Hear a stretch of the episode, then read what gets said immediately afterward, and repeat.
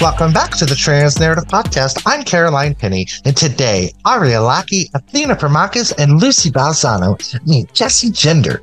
Jessie Earl is a journalist, writer, filmmaker, YouTuber, and trans activist. She's best known for her work as Jessie Gender on YouTube and the streaming service Nebula.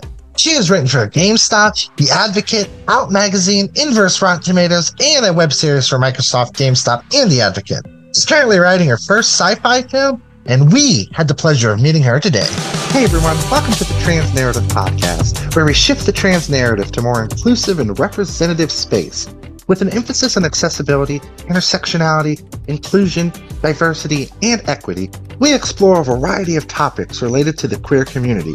And by building empathetic bonds through shared conversation and meaningful discourse, we are able to elevate often marginalized voices.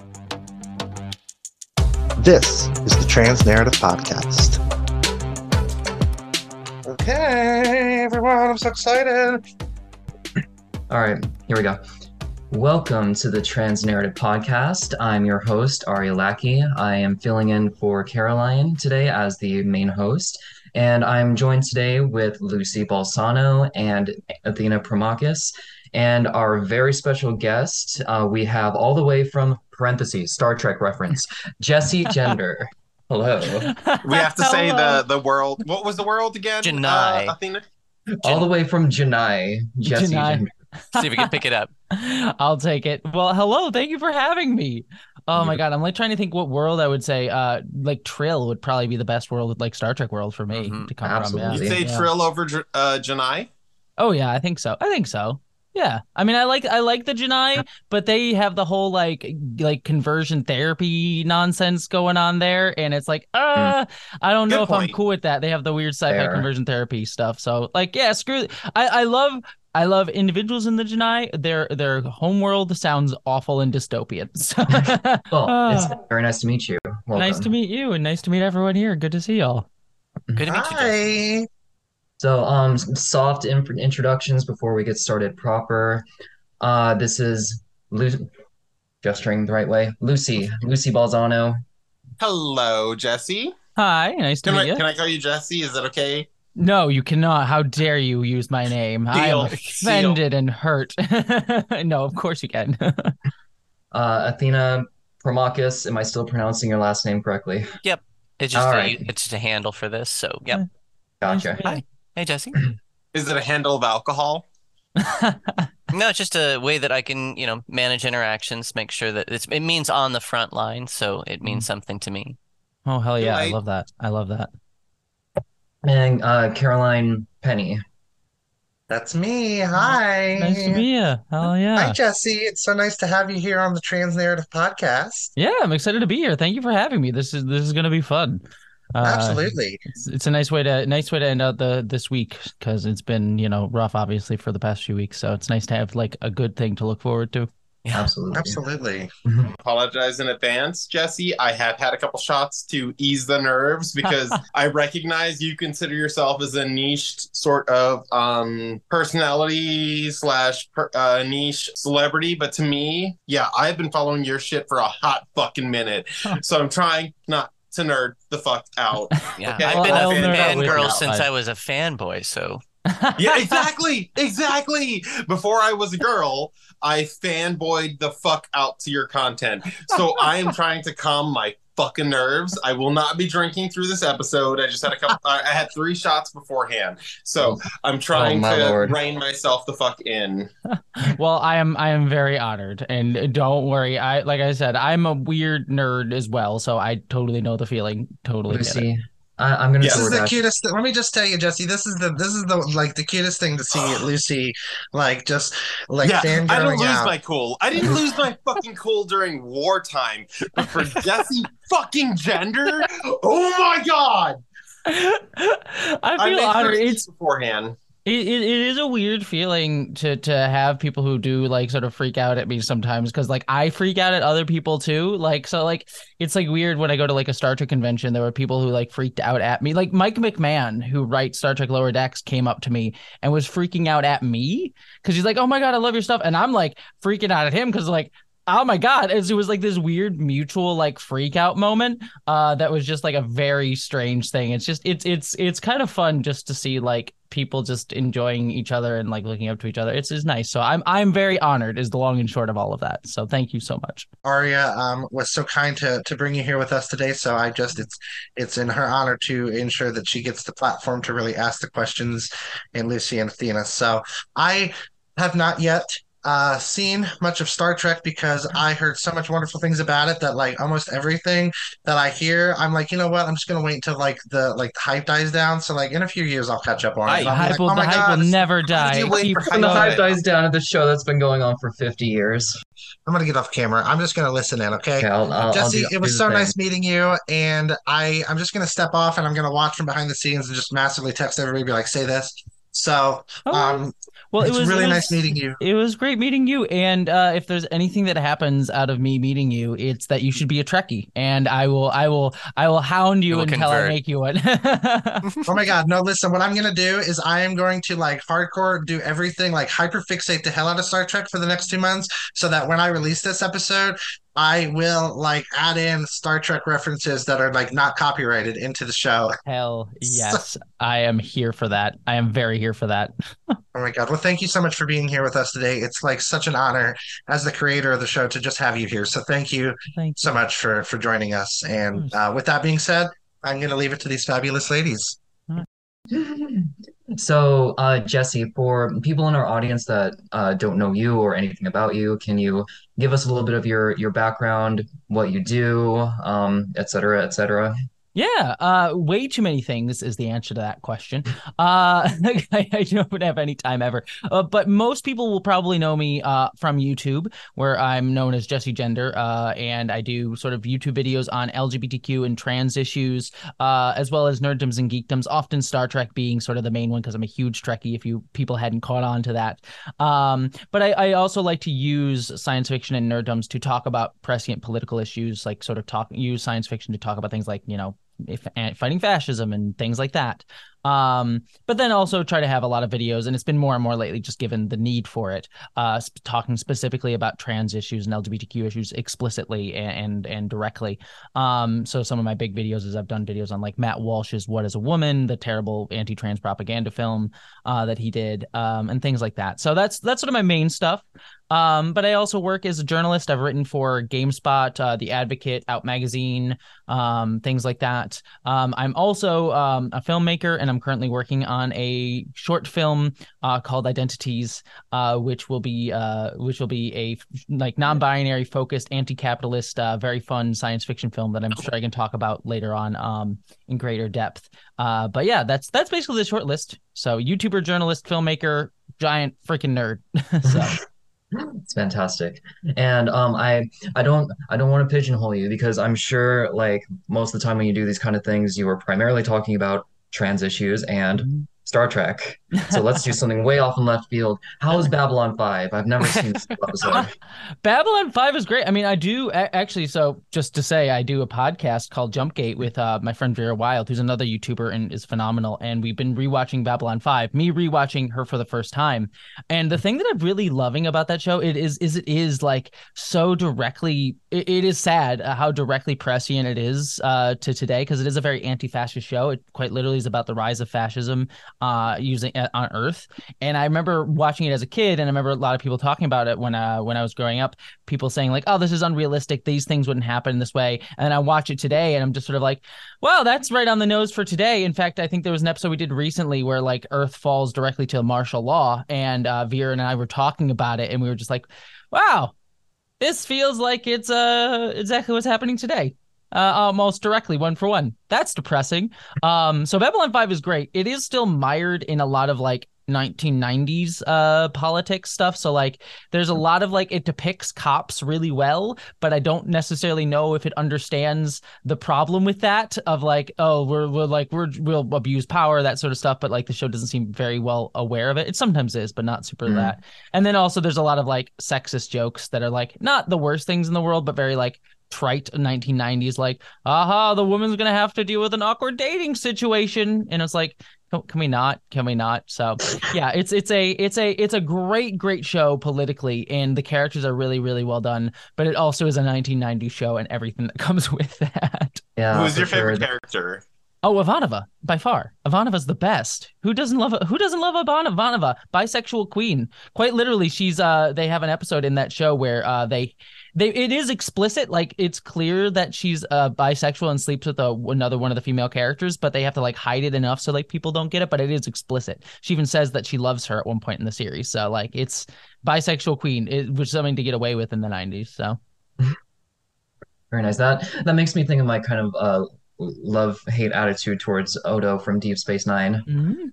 Like, no, Odo it, is a Odo, little. s- Oh, our favorite little gender fluid fascist uh, goo boy. So. I mean, Odo is a cop, so That's Very much he's a such a fascinating, a dynamic trans woman- character, but he is also a cop. A Mhm. cop with as an a black identity trans woman, a crisis. uh, Mhm. a cab all the way. So yes, I agree. And I'm sorry to cut you off, Athena. I'm so sorry about that.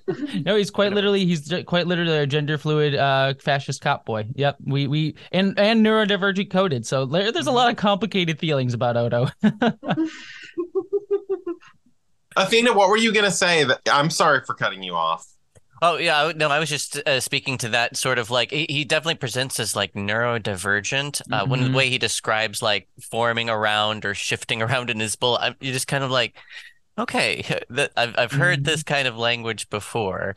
Um, so it's like there's uh, uh like sort of the way that he could like express or explore his body was an interesting facet, but they didn't really do all that much with it. And when they did, it was like, but Odo couldn't really figure it out because he didn't have the training mm-hmm. or the knowledge or the experience passed on. Yeah, it's it's interesting. There's a lot of things. I mean, oh god, I could go down a whole, and I probably will in the video I'm writing recently. But there's a whole rabbit hole you could go down with Odo and that sort of thing because he is neurodivergent coded, as you say. There's even an episode where they kind of show Odo's past and he- the way uh, Rene Auberjonois plays him in the past is like he always looks down, he doesn't look people in the eye. He talks about how like he like the fascist man who hires him to be a cop uh, on the station literally says, you know, I like you because you're able to like study people really well, which is like a sort of stereotype around uh, autistic people that we like study people really well and like can like see the details of stuff in people's faces.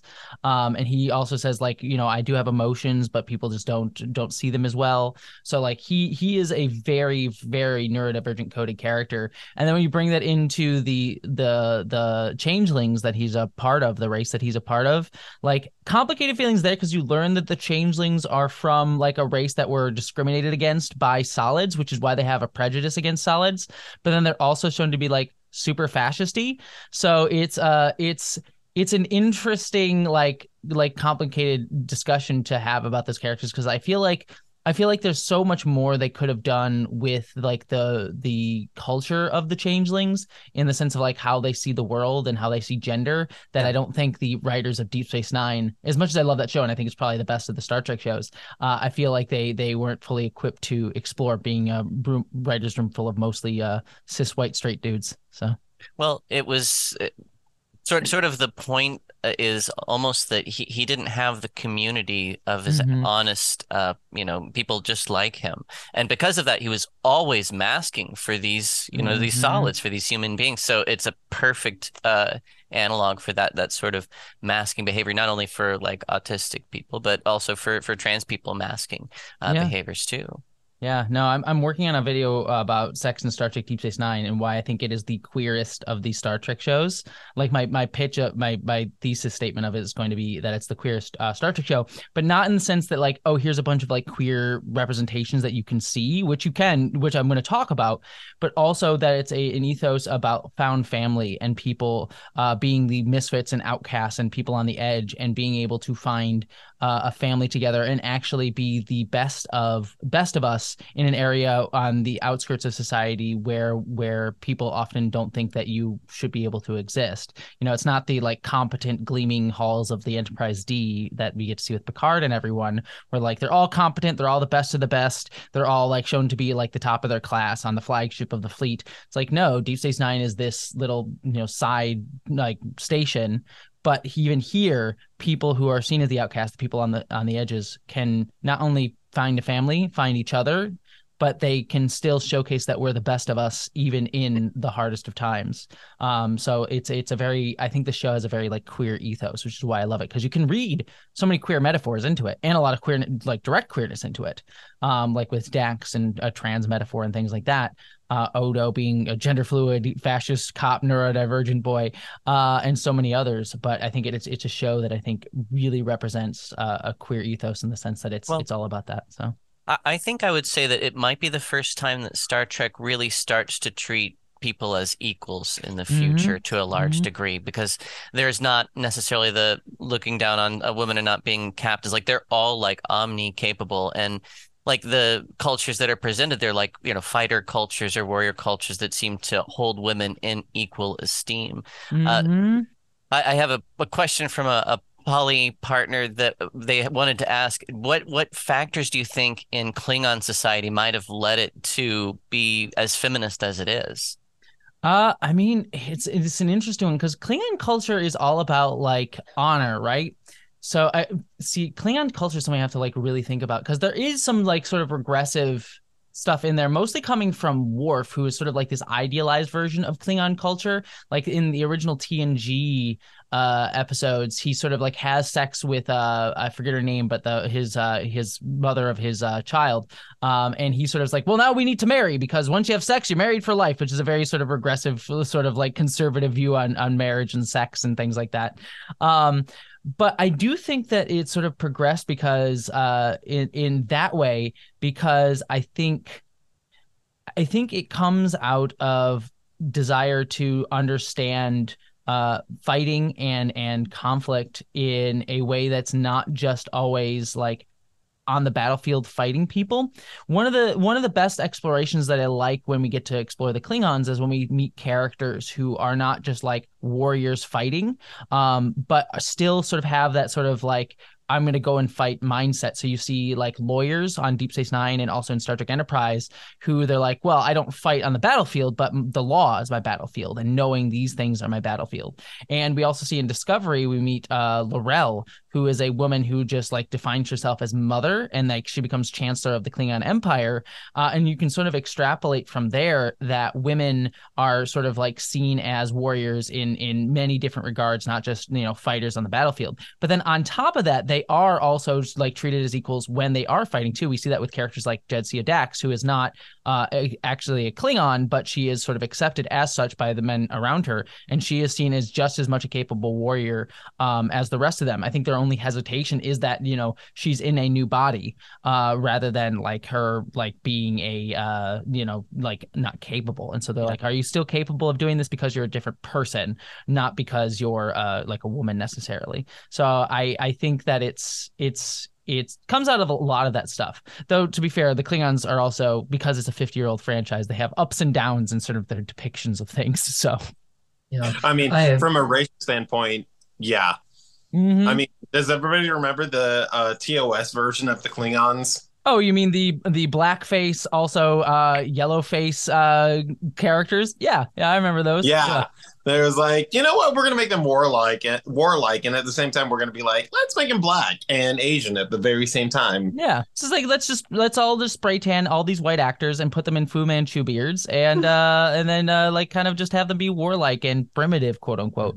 Mhm. So there's still some I- good stuff in the in the TOS Klingons, but yeah, that was the choices were made. I always thought it was uh, pretty funny how they had that that se- segment in DS9 where they brought it back to the Tribble episode. I was they just were about like, to talk about that. why, yeah. why, why And are they Worf- different? Worf was like, we, we don't talk about it.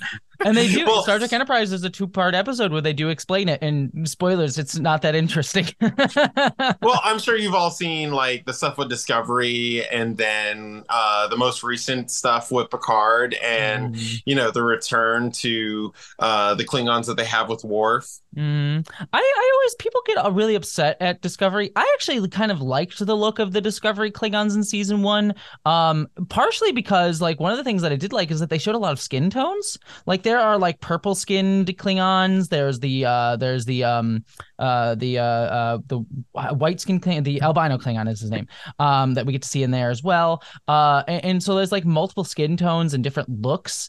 Um, my only problem with, and I so I thought I like that. My only problem with the Discovery Klingons is that they like the the um mask that they have them in the makeup kind of goes around the actor's chin. So all the actors kind of have to speak like this just because they can't move their mouth as easily.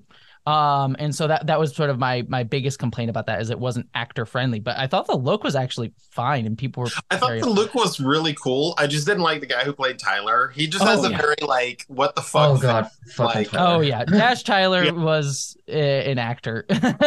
Yeah, I don't- I don't mind the actor. I didn't like the character. What they did. I loved the designs. I just hated Tyler, Yeah. especially after the human stuff. I was like, Yeah. mm. Yeah, season one and season two of Discovery made choices. I love Discovery. and I think it's done a lot of great things right. But the showrunners of those first two seasons, which apparently they got fired for being assholes, um, they Hmm. they they they had problems. It gets better though in season three. So Yeah, I think um I, I feel like Discovery kind of is or it followed the same tradition of a lot of other Star Trek series where it had a rocky first or second seasons, but got Mhm. progressively better as it found its footing and found its own identity. Mhm. I think yeah, I think the my general rule for Star Trek is first two seasons are always the worst, and by the third season it really takes off. I think the only exceptions have been more recent shows like, and we haven't even gotten to the third season, so maybe by the third season it'll be even more amazing. Uh, but Strange New Worlds, Prodigy, and Lower Decks, I think have all had amazing seasons Yes. one, uh, seasons one and two.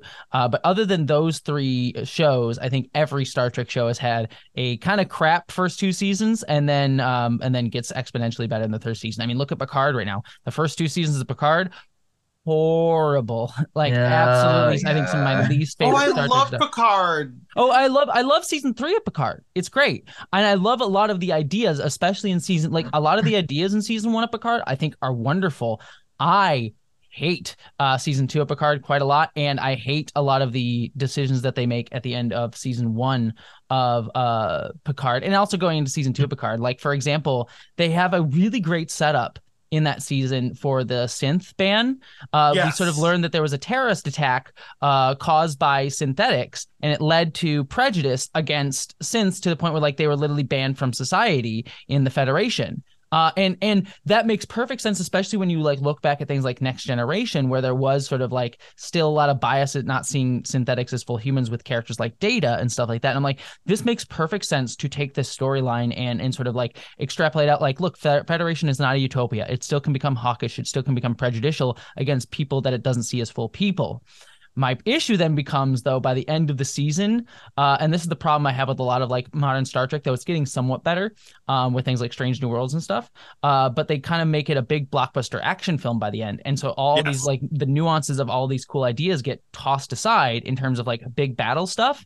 And so we meet the society of synths at the end of the season who are just like they're so radicalized after being so ostracized by society. They're like, we're gonna murder everybody.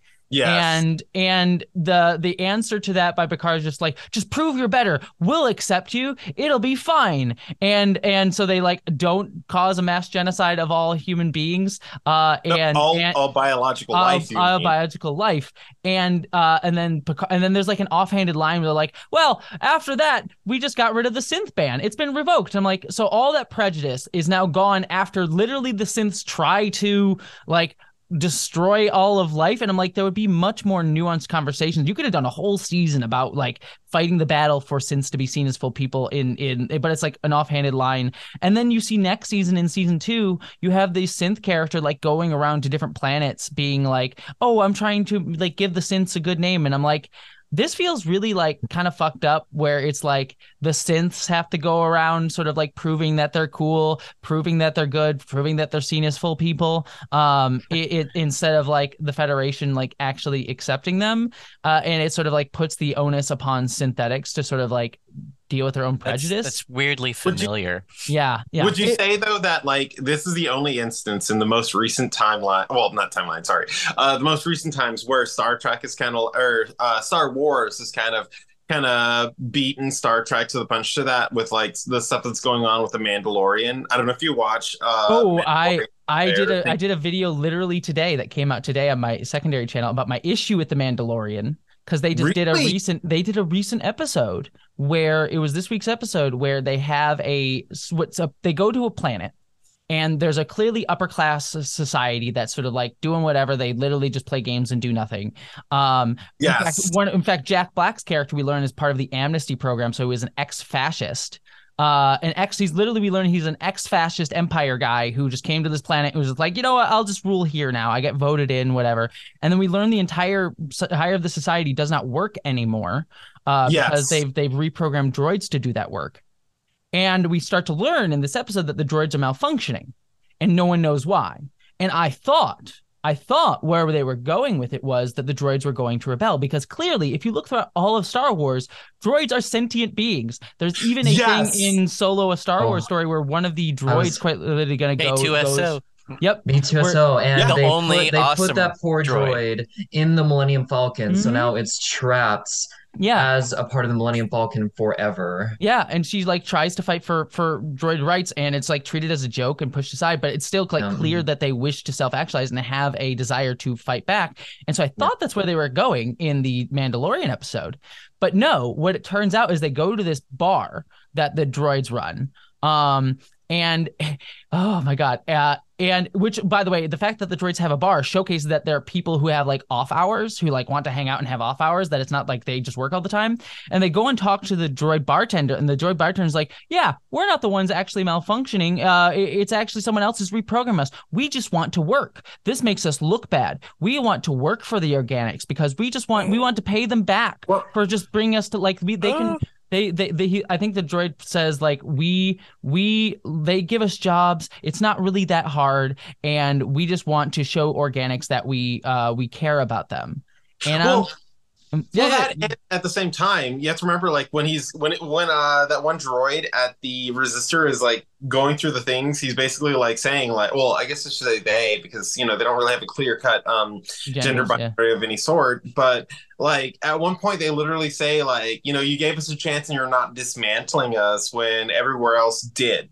Like yeah, which to is me, they have not only sentience, but that combined with the bar, they're the same as people. Uh, yeah, they, they when- very clearly are, and and they're worried about being, and they they literally state like, if we don't work for you, we will be decommissioned and killed. Uh, and Yes, and, and it's just, and it kind of gives me house elves vibes from Harry Potter, where it's like, Yeah. oh, we just want to work, we like being slaves, and like it's our job as the you know the the oppressors to come and teach you like we're we're the good ones, we can teach you not, you don't need to work for us, it's fine. It's like no, what should actually happen is a droid rebellion because workers Yes. unite and push back against their uh, their oppressors who are like it sees the means of production everybody like legitimately and and and it just felt like that whole episode had very like boomer politics like like like uh colonizer apologia sort of stuff. Uh and it just and, and again it kind of goes to like jon favreau who i like jon favreau generally. I've, I've liked some of his movies but he's just a dude who seems like i just want to have my fun adventure star wars and not like understand the political underpinnings of a lot of what it's doing. Uh and so uh unfortunately like reinforces a lot of very problematic uh issues within the series. So yeah no star wars is very much behind i feel like on that. Andor does a great job though. Andor is fantastic yeah, Andor's great. I had to ask. I had to ask because there's that distinction between the two that I didn't know if anyone else had noticed. Where people are like, "Oh, Star Wars versus Star Trek," and one is more forward than the other. But if you really think about it, when it comes to the social issues, they're kind of, I feel, a little bit neck and neck, with the exception of there's more representation in Star Trek, obviously Mhm. because Disney, you know, owns one. And although a lot of people feel that they are very forward thinking, I feel it's more like for the money. They they're very tokenistic. They're not inclusive. Very Whereas Star Trek is uh still was very tokenistic for a long time in a lot of different ways, and I sort of write videos about that. But has especially in recent years, but always, but especially more recently, have been much more inclusive about letting people of different backgrounds uh, not only be visible but actually be part of the narrative as ourselves. Like I think Discovery does this the best Yeah. where you see like a queer found family and they get to like queer characters get to exist as ourselves in community with each other instead of there being like one queer character that exists. But literally every single uh star trek show on right now has a prominent queer or non-binary or trans character if not several. Um Yeah, Like and Gray. I- yeah, Gray, Gray and Adira on Discovery are two uh, non-binary and trans characters, but we also have um, Jet Reno, who's uh, lesbian. You have uh, uh, uh, uh, uh, why am I blanking on the gay couple's name in that show off the top of my head? Wilson Cruz and Anthony Rapp's characters, whose names I'm blanking on, but they're a gay couple, an interracial gay couple as well. Um, you have uh, Detmer, who is uh, coded. She's not exactly. It's not ever stated, but she's coded as a, a lesbian character, and the actress is lesbian as well. So like Yes. multiple queer characters in that show. Over on The- lower decks, you have Mariner, who's a bisexual black woman. On Yep. Prodigy, you have uh, Zero, who is a non-binary cla- character. On You- uh, Strange, Prodigy? yeah, Prodigy's great. Yeah, yeah. I thought I was Uh, the only one who watched Prodigy. Oh, Prodigy's great. I adore Prodigy. It's I love. Prodigy. Uh, on Strange New Worlds, you have uh, the, Strange New Worlds is like I'm a little bit more mixed on, just in the sense that uh, they haven't like been as upfront about the queerness of the characters. They have stated uh, in the show that Nurse Chapel is bisexual. They have uh, had a non-binary villain character who is amazing. I love the Yes. non-binary villain in that That- show.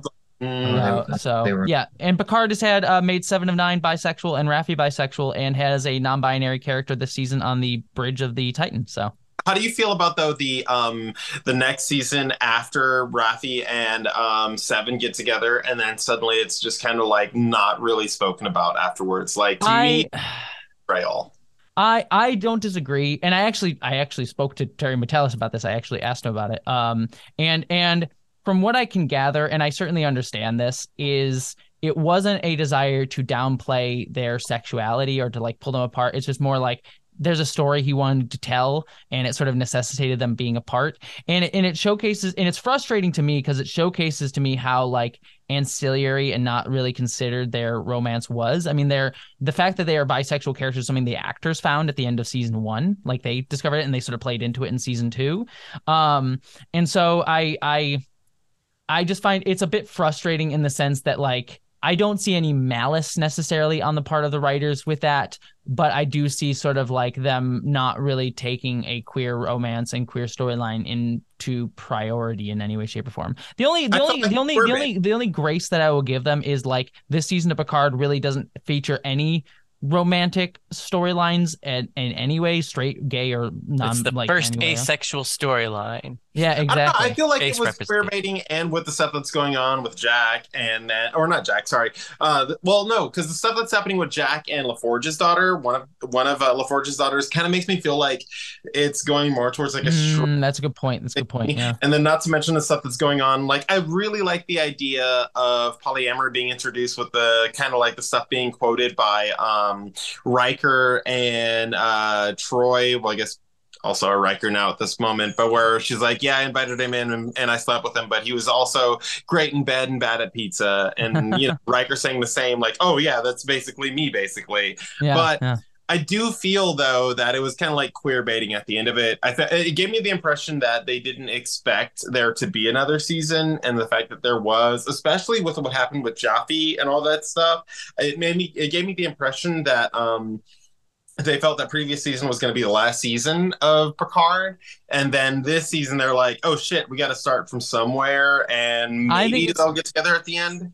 I think it's more uh they last the showrunners changed. So Terry Matalas became the Mm. showrunner on season 3.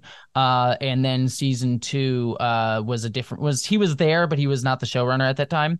Um and so I think it was just more that they kind of shifted direction and wanted to go like the TNG reunion route for season 3. Um which you know for better or worse i think you know has has improved the perception of the show in its final season i have i have issues with this season of picard uh, but i do think it's a distinct step up from the past two seasons, like by far. And so I don't disagree with you in, in any way on that front. I think it's more just like it, it, it's one of those things where it's a season very clearly, and I say this with the utmost respect because I again I talked to him and I think he's a really great guy. Um, but it is a show very much clearly like show run by a cis straight dude.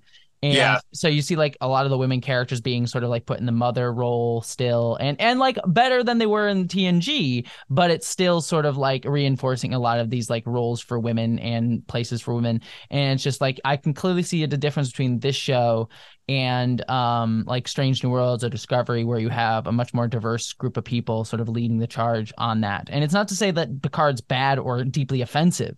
Um, by any means, but it's just sort of like clear where the viewpoint is coming from. Which is, by the way, why I'm a little bit frustrated. A little bit is like there's been this discourse online around Picard season three around being like, well, Star Trek's back. This is classic Star Trek again. We want to see this continue, and I would love to see this storyline continue. But I think a lot of there there is a lot of like the tech, the Trek bro uh, mindset that I think is sort of like like sees a lot of like the harking back to like the 80s 90s era of Star Trek, which uh, which a lot of us love, myself included. But that was a era of the show that did have a very male centric viewpoint because of the male centric creators behind the show, and and I think that that's led to a lot of issues throughout the franchise. That again, sometimes we're not as offensive, but very clearly, like you can see where that viewpoint sort of limits the ability for the show to articulate a lot of really intriguing ideas, like with the like the changelings on Deep uh, Deep Space Nine, um, is because we were talking about that earlier. And so I, I I hesitate to be like, yeah, I want to see more of this. I would certainly love to see a continuation of this era of storytelling, like the the 24th, 25th century Star Trek stuff with like these characters in that era, which has been generally avoided by Star Trek for the long longest time. But I wouldn't want that viewpoint to be sort of centered in the same way that um that older era of Star Trek was. So Yep. Anyway, The just spe- a about Star Trek. I love that this is the trans narrative podcast, and I've just we've ranted about Star Trek. We, we're, It's we'll the we'll rebrand it. It's all right. It's, it's, it's, it's yeah, this Trek- is now the the, Trek Star Trek narrative, the Trek podcast. narrative podcast. Okay. Well, one second here. Uh, just this is from my wife. If if you had a chance to, uh, if you were approached by any couple, whether it's speculated or not, uh, you know, uh, for for a threesome, who would it be, and why would it be Dax and Worf or Derek? That's such a good that's a good question because I've been asked this question before where it was just like a single person. Uh and the answer was Riker. Like that someone would say if you could go have like a romantic date with somebody or like go like have sex with somebody, it'd be Riker. Cause I feel like Riker would be like a really great like lover. He would be non-jealous, he'd be a lot of fun to hang out with. Um like Riker would definitely be it. But I don't know if I would want to be in like a Riker Deanna situation. Well, maybe I would just I it's just one of those like I feel like they're like so perfect for each other that I I honestly don't even want to like be in the mix with them because I just be like oh you two are just adorable. I like seeing you two fuck each other. Uh, um so I don't even I, I I would be like the creepy watcher in that situation. Um so I I'm trying to think like Jadzia and Worf would be interesting but that it'd be very kinky. I feel like they get very aggressive uh and they like break each other's bones which is like not my like not my jam in that situation. Like again it'd be like i'm here for it. It's hot. I don't know if i'm i'm actually you know what? Yeah it probably would be Jadzia and Worf. Just especially if you think about klingon anatomy. Yeah, Over Worf- Bashir and Garak? Wor- Worf Bashir- would break my spine. I, w- I was gonna say Bashir and Garak. yeah, Bashir and Garak would be fun too. I feel like that would be interesting but i feel like there's there's a lot of like i feel like there's a lot of complicated feelings in that dynamic that's just like i'm just here and i feel like they'd be they'd, be feeling stuff with each other. Again it's one of those like i feel like they'd be working something out and i would just be there. Like i feel like i'd be like the therapy person in the middle of that situation.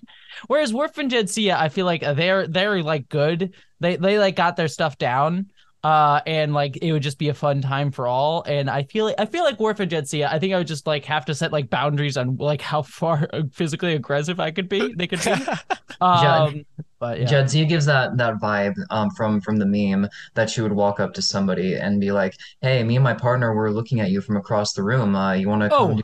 oh 100 percent There's already two people there, kind of, you know, Yeah, like a half and half situation. Exactly. She's it's already kind of polyamorous as it as it stands with the, with the trill. So so yeah, exactly. Um yeah, I, I'm trying to think of anyone else. Uh Voyager, there's no one like Tom and B'Elanna. Eh. Um let's see, Enterprise, T'Pol and Trip, they have too much shit that they need to work out for that to make sense. Uh you know, actually uh Book and um um um um Burnham might be an interesting one too Ooh. actually. They they that feel they're two beautiful people and i would just be like oh man i'm i feel i feel like the schlub in this in this uh dynamic here.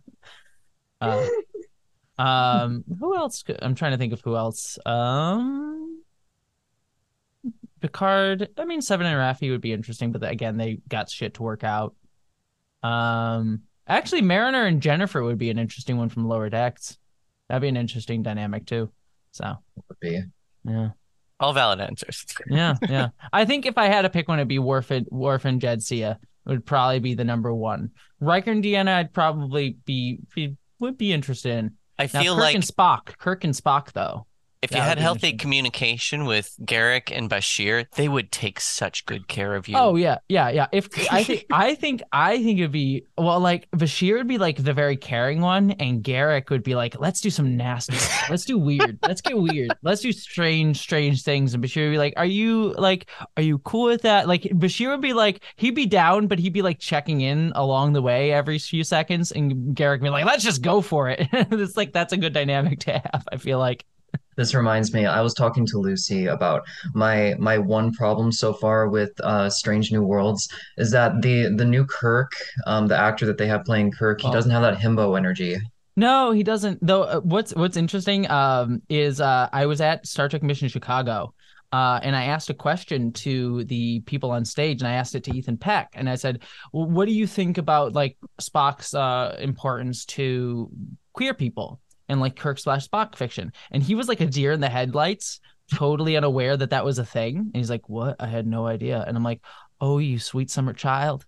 You sweet summer child. There's gonna be art made of you, and uh, it's it's it's gonna be you and Paul Wesley naked. And just be aware, like we are in like right, like the Leonard Nimoy and William Shatner Kirk and Spock uh, had like a whole renaissance of Kirk slash Spock fan fictions. What sort of like led these sort of like shipping fandom in that time? Kirk Uh, and then Spock. they got yeah, exactly, got the- exactly. There it Got the prop. That whole glass wall right there says so Oh, much, it's doesn't so it? great. Oh, It their really faces are so close. It really does. And then um 2009 we got that renewed with Chris Pine and Zachary Quinto. There was sort of a brief like Tumblr renaissance of that. And I'm just like it's going to come back with Ethan Peck and Paul Wesley. And yeah, he Paul Wesley just does not bring the himbo energy. It's it's um, it's unfortunate. It's very disappointing. May, maybe in the next season, But but but you know what? Ethan Peck brings enough of it that I think it might might work. I, it's sort of I, I'm interested to Um, see the dynamic between Ethan Peck and Paul uh Paul we- Wheatley Yeah, Wesley something like that. I think their dynamic will be an, will be a big interesting sort of look. So. Yeah, absolutely. Um, so I I did want to uh, transition to uh, talk about the more political stuff. Um, yeah, transitions so- good. We're good with that. So. Yeah. Uh, so I I really appreciated your your video, and my brain is blanking on the title. Um, tr uh, how trans protests uh teach us how to fight fascism. Mm, yeah, yeah, yeah. Something, something along those lines. Yeah, I, Yeah. I don't, I always play with titles, so I might have even changed while you were doing it because YouTube Gotcha. Fuck with me uh, a lot. So Right. And uh, you you uh, you brought up Matt Walsh briefly, and I don't know if you saw um, there was a clip where Matt Walsh was doing um, some kind of Q&A thing, and he had a conversation with a trans woman in the audience where I thought she very eloquently um, brought her her arguments to the table and seemed like got Matt Walsh a bit a bit flustered which I Mhm. was very happy to see. And um, I, I I'm not somebody who's like um the the oh the marketplace of ideas will all the ideas the best ideas will inevitably win out because I don't think there's any place that should be platforming genocidal rhetoric like the kind Mhm. that Matt Walsh and Michael Knowles are bringing to the table. Mhm. So I'm I, I'm just curious um what what kind of strategies do you think that us on the left should be going for in addressing these people and their arguments? Yeah, I mean, it's difficult because one of the things, and I, I almost want to do a video on it too, but I've done enough on Matt Walsh and I'm kind of done with him. But um, the the Fair. issue that we that the trans people face is kind of twofold. One is that the arguments that anti-trans people are seeing, and I'm talking about like people on like who fall into this rhetoric, not like the people spewing it, like Matt Walsh and, and such. They only really see trans people through the straw man, uh, vilified version uh, of trans people that they get from from Matt Walsh. Uh, so like I see in my comments a lot of the time, like even th- there'll be the nasty ones, like yo, look, what is this freak? What is this awful person? Whatever, like the dehumanizing, like very genocidal, disgusting speech. Um, but then there'll be times too where I see people like leave long things like, oh, you know, I I understand trans people, but then they'll like go on to like say like a bunch of misinformation about trans people that they they they like, but I, these are my issues that I have with trans people. It's like, well, and it's just like it's frustrating because like you want to sit down and explain every single one of these points and being like this is not what trans people actually believe. Like i think the basic like even one of the most basic ones is like that you see constantly. I can go into some nuanced ones but the most basic one is like well you can't change like i support trans people but i i i, I don't believe you can change your biological sex. And it's like well trans people aren't saying that we're like changing our our like like uh like chromosomes or like we're not unaware of biology. In fact we're very aware of biology and we also are aware that like biological features are very mutable with the technology that we have now today and how we think about that can be very uh, fluid as well along with gender roles and gender society as well. Uh, and it's like a very nuanced conversation but it just sort of gets boiled down to like trans people don't understand biological reality and it's like no we're very aware of it. In fact we have a more nuanced re- relationship to it as well. But they only sort of get that straw man version and the the issue is when you get to you know, I watched that video that you're talking about. And and the problem when you go up and talk to someone like Matt Walsh is the uh, there's two audiences that watch that.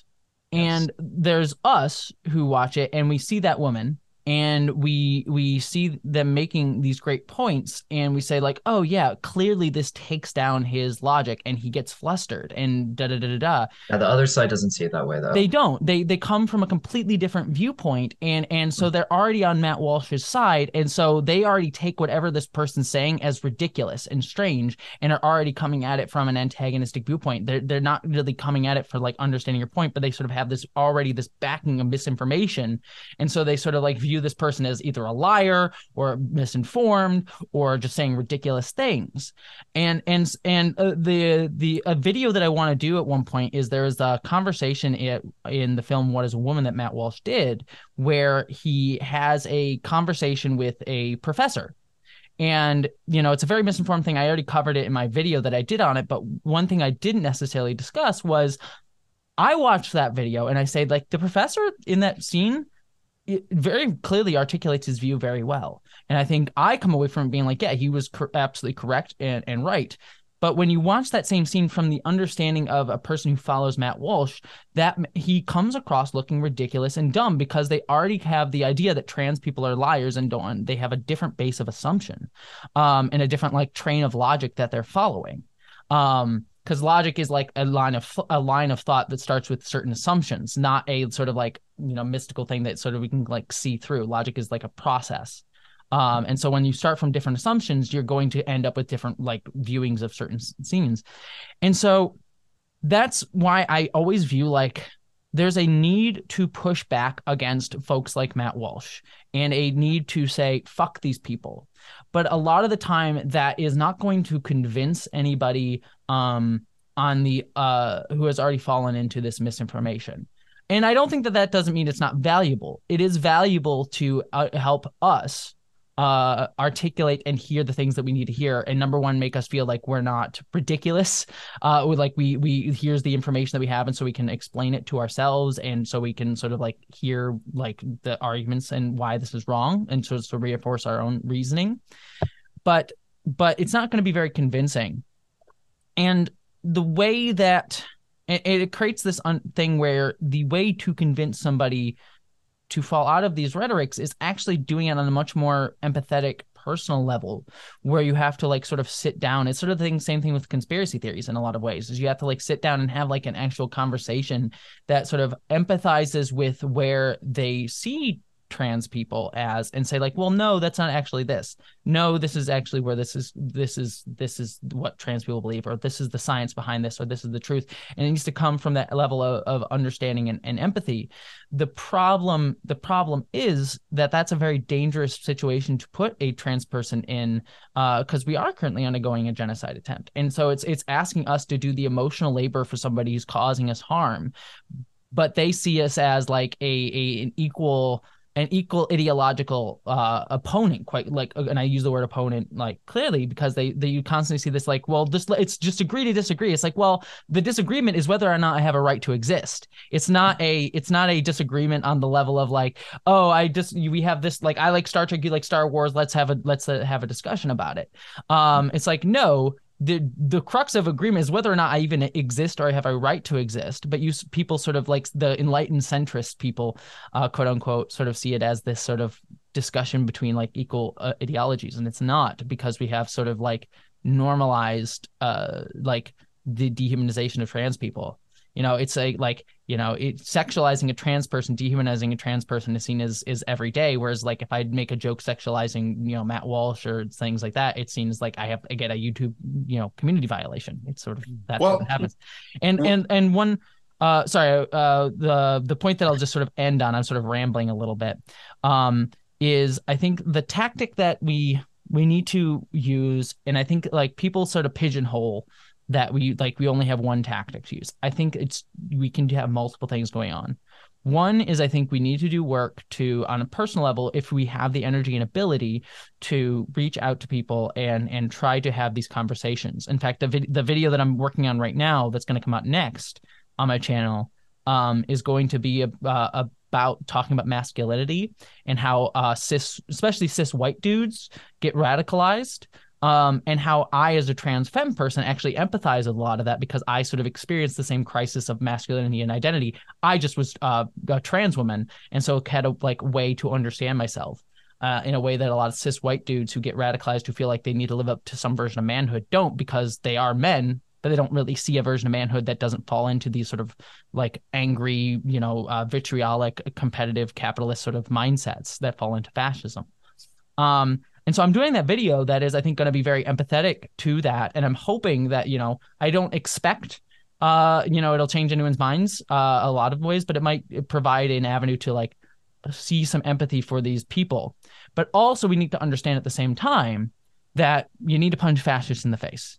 You need to you need to fight them and you need to you need to uh, fight them on uh, wherever they they prop up.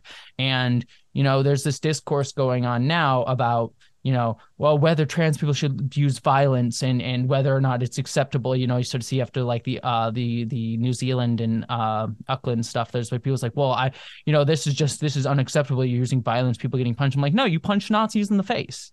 And you you push back against them because they are inciting violence. And the only the reason that people don't necessarily always see their violence uh it, it uh, always is because number one um they couch it in respectability and they couch it in like well we just it's again a battle of ideologies where it's again your ideology is that i shouldn't exist so no i don't view that as a valid one and one that i will respect um and then also people in power are able to hide their violence and state violence and, and legitimize it saying like, oh, we'll legis- we're just creating a legislation to protect the children from getting access to gender affirming care. It's like, no, that is violence that is actually causing demonstrable harm to people.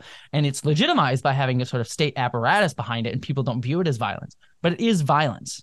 So me going and, say- and saying fuck you and like you know punching people where we need to punch them or throwing soup on them, which isn't really violence. It's embarrassment. It's like it's soup. Deal with it. Zapping. Um, uh it it's it's it's it's it's honestly a self it's the self-defense and honestly lesser violence than they're enacting they are enacting violence on an, a large scale platform um and so it's it's that's sort of the it, it's it's that's why i'm sort of like i always wrestle with this when you sort of ask about tactics because i think there's there's the empathetic one where we do try and have like small scale conversations with people to try to de-radicalize them to understand our points of view. You know i try to do those videos so that they can have like a, a video to send to people to be able to have that point of view.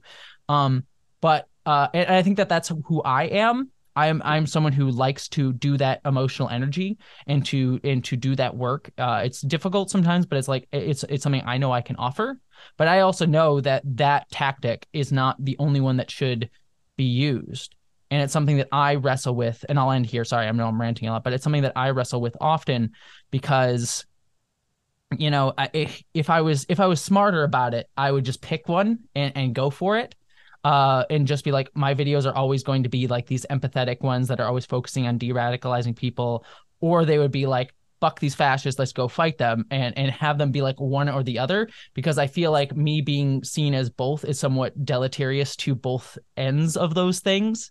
Um because you know you know when i do the empathetic video then i'd make the one that's like fuck fascists. Uh the the people who are falling into that thing will be like oh jesse you're so you hate me now? And i'm like no i'm just sort of like having this other conversation. And so it's it's one of those things that i sort of wrestle with because it's like you know i i i understand the need for both tactics. I understand that they're both helpful.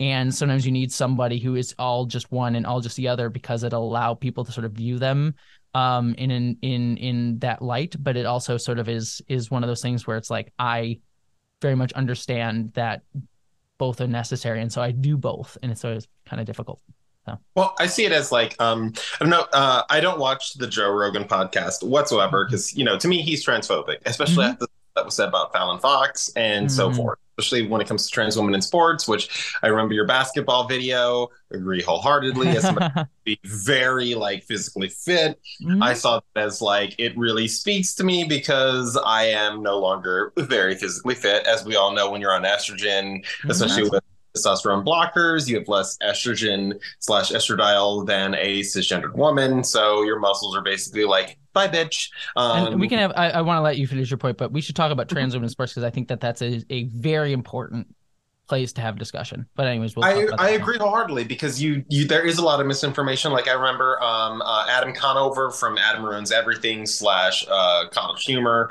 and even uh, Neil deGrasse Tyson was on that same show because somebody tried to like forward that show to me as some sort of like, oh hey, Gotcha. and it was like no uh joe rogan is a fool at best. He's i'm sorry but he's a fool of a Took as somebody who reads what folks would say. I got my Lord of the Um, Rings tattoo, so um, exactly. And Well- um well the thing the thing with the thing with trans the thing with trans people in sports the reason that I find it so important is for two reasons. One, it is a the reason that transphobia is such a potent tool often is that it is one that can be used to not only reach to like neo-Nazis and far-right ideologies um, but one that also reaches into uh, more liberal spaces. And I say liberal meaning liberal, not leftist, um, because people Right. sort of use those two interchangeably.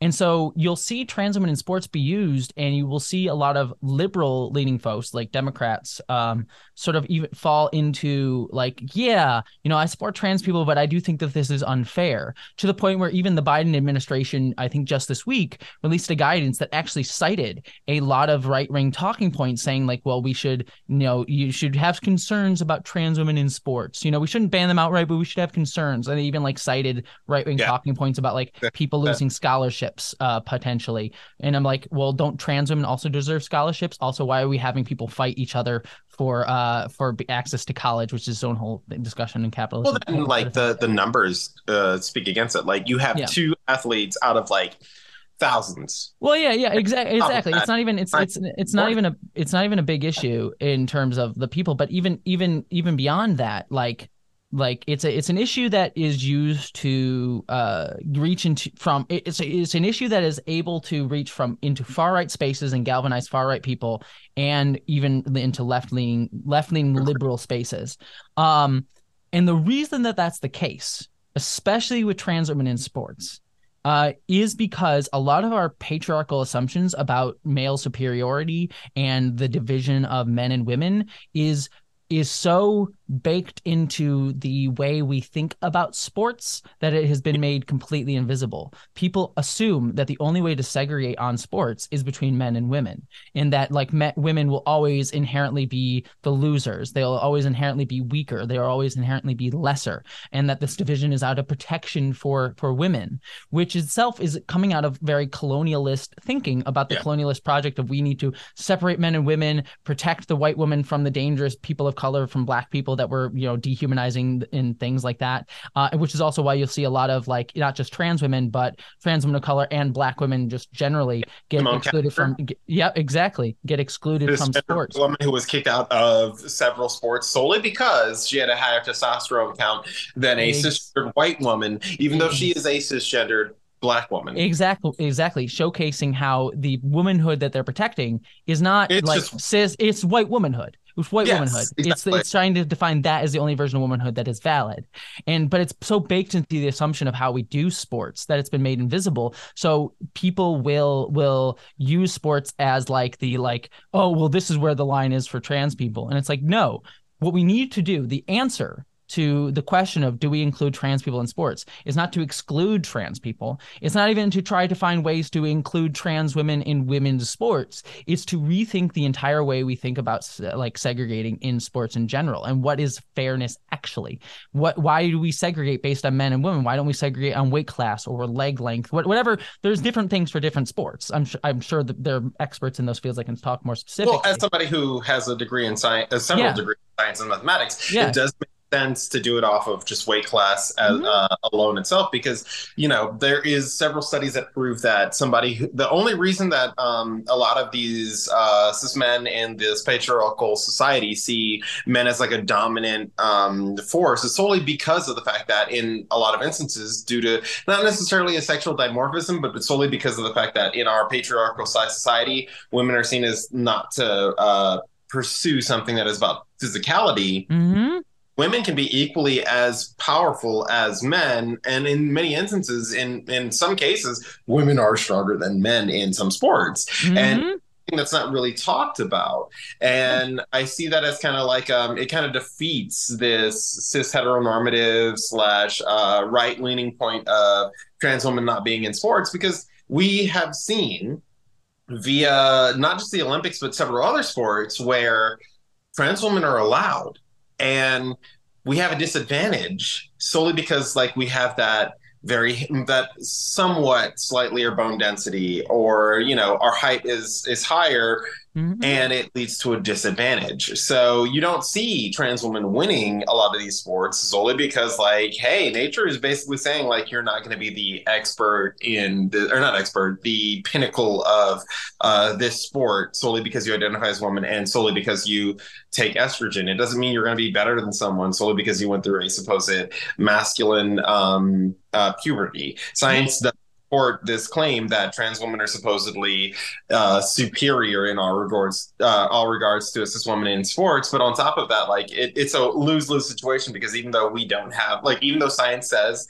uh, trans women aren't better than cis women in sports, we're even being excluded from things like um, beauty pageants, where they say it's not fair for trans women to participate in that same uh, battle. Mhm. Yeah, exa- exactly. It it just like again, it goes to oh God, yeah. It, it's it, this is why I think trans women in sports is such an important issue because it's it's honestly a microcosm of a lot of the issues that we talk about generally. But because it is uh, it, number one is a microcosm, and number two, a lot of the like patriarchal assumptions we have and and white supremacist assumptions that we have based in our society um are are made invisible in sports through the sort of like idea of like biological advantage and and like who da da da da da da da. Uh, I think it, it's such an important battleground uh to to get it right, and unfortunately, I I just don't see the discourse uh doing that really well because I even see like you know well-meaning uh, trans people speaking on this issue who who who are sort of still falling into these assumptions of being like well i think that there's you know this is an area where i do understand you know this this argumentation. Is like no we need to we need to be more nuanced about this Yeah. but unfortunately i think just that's an area where like these assumptions where, where we where we can articulate it better in a sort of societal context about these assumptions about society. Sports is an area where they've just been made in completely invisible um based on like the the uh, basic assumption that men and women should be segregated um, in sports, um, and that men and women's sports should be separated. Um, by by having that already taken as an implicit assumption, it sort of lays the basis for all of these more, you know, right wing and white supremacist and colonialist narratives to take root, and fascist narratives to take root. There's They also lot- like Yeah, and I think that's um I, I think that's a really good point what you're saying about well-meaning liberals and well-meaning trans people also gravitating to some of these these issues in these, you know, these niche categories. And I think that's really the point, right? That's why people on the far right take things like uh, trans people in sports, or they take things like puberty block blockers for for people under the age of 18. They take these issues specifically because they know that they can grab a hold of certain people from a more liberal bend and use that more broadly to erode away uh, trans rights and attitudes towards trans people. Yep, exactly, because it's all based on you know this sort of neoliberal project, right? Of you know we it, it's sort of like the idea that uh, we sort of have to fit everyone into this sort of capitalist mold of like you know the man and women together 2.5 children. We need to have this sort of family values. Um, we need to have man being the you know the protector. They go out to work and sort of like they get to make all the money that they they need to and they have to pay for the women. Um, and and it sort of like reinforces this men as stronger women as weaker and then you know sort of dehumanize the a labor class that is often racialized through like being black or you know things like that um whoever they need to sort of have this sort of the like working class that doesn't ha- get seen as human or deserving of pay. Um it, it's sort of like it, it's like that entire project that is worked up that dovetails nicely with fascism because fascism itself is sort of based on this cult of manhood, cult of death, con- cult of competition and fighting between each other and isolation from each other, um, and constantly needing to find an out group to to sort of you know sort of push out to demonize in order to fuel the constant need for competition and war and death. There's always um, a more pure version of the pure. Mm, exactly. And so it's a it, it's it's it's why these uh it, it is why these rhetoric sort of like cut across so much of uh, our society today from far right spaces all the way into liberal spaces is because the sort of capitalist mindset and the neoliberal mindset um, which is almost they're almost like pseudonyms are not pseudonyms uh, synonyms um, is uh, is so ingrained in our brains like even me like i still find like you know these sort of capitalist assumptions uh, that are so baked into how i think about the world and think about my life that uh, we need to really really break down. I mean like for example like i'm a workaholic. I'm a workaholic because i view any time that i take to rest and to like play a video game, I get stressed out because like, well, I could be working on a video right now. You, you feel, feel guilty about all the work you think mm-hmm. you should be doing in that moment. Yep, exactly. I feel you. yep, and it's just it's it's baked into our brain because we've been indoctrinated with it since childhood. If you're talking about grooming, talk about you know the grooming of a capitalist mindset in people. So mm, and it's a ceaseless effort too. Whenever you have big projects in your minds like combating transphobia, and then the way that you do by sinking your teeth right into some of this content that's just vile and vitriolic. Mm-hmm. It's, uh, it's, it's helpful having a voice there alongside to cope with and deal with and rationalize. You know, mm-hmm. uh, it's been a, a big help to me. Like one of the things that I, I had seen in your videos that I was at first kind of like, oh, do we need to make a big deal out of it? Was the Harry Potter thing, and I was like. Mm-hmm uh, we we can get back to the Star Trek stuff, right? But I see like now, like yeah, there's been impact, you know, from from that, and you took the brunt of some of that from what I I saw from your online discourse that people just made target of you out of from, but you took that, and there's an impact. There's a visible impact to it. Is yeah, even even from some people like nominally on the left. Yes, nominally. Well, yeah, I I won't I won't name names. Uh, but like. I can name a few. The, no, yeah, sorry. If, if you want to, I'll let you. Uh, but uh, but for me, the the issue, the issue with a lot of that stuff was is again they sort of like created the straw man version of me. If you go back and watch my Harry Potter video, the argument that I make is that like, you know, we should like of course we don't buy we don't support the harry potter game. And it wasn't even i was like calling for a boycott. I was just sort of saying if we want to actually fight for trans people that needs to just be a given.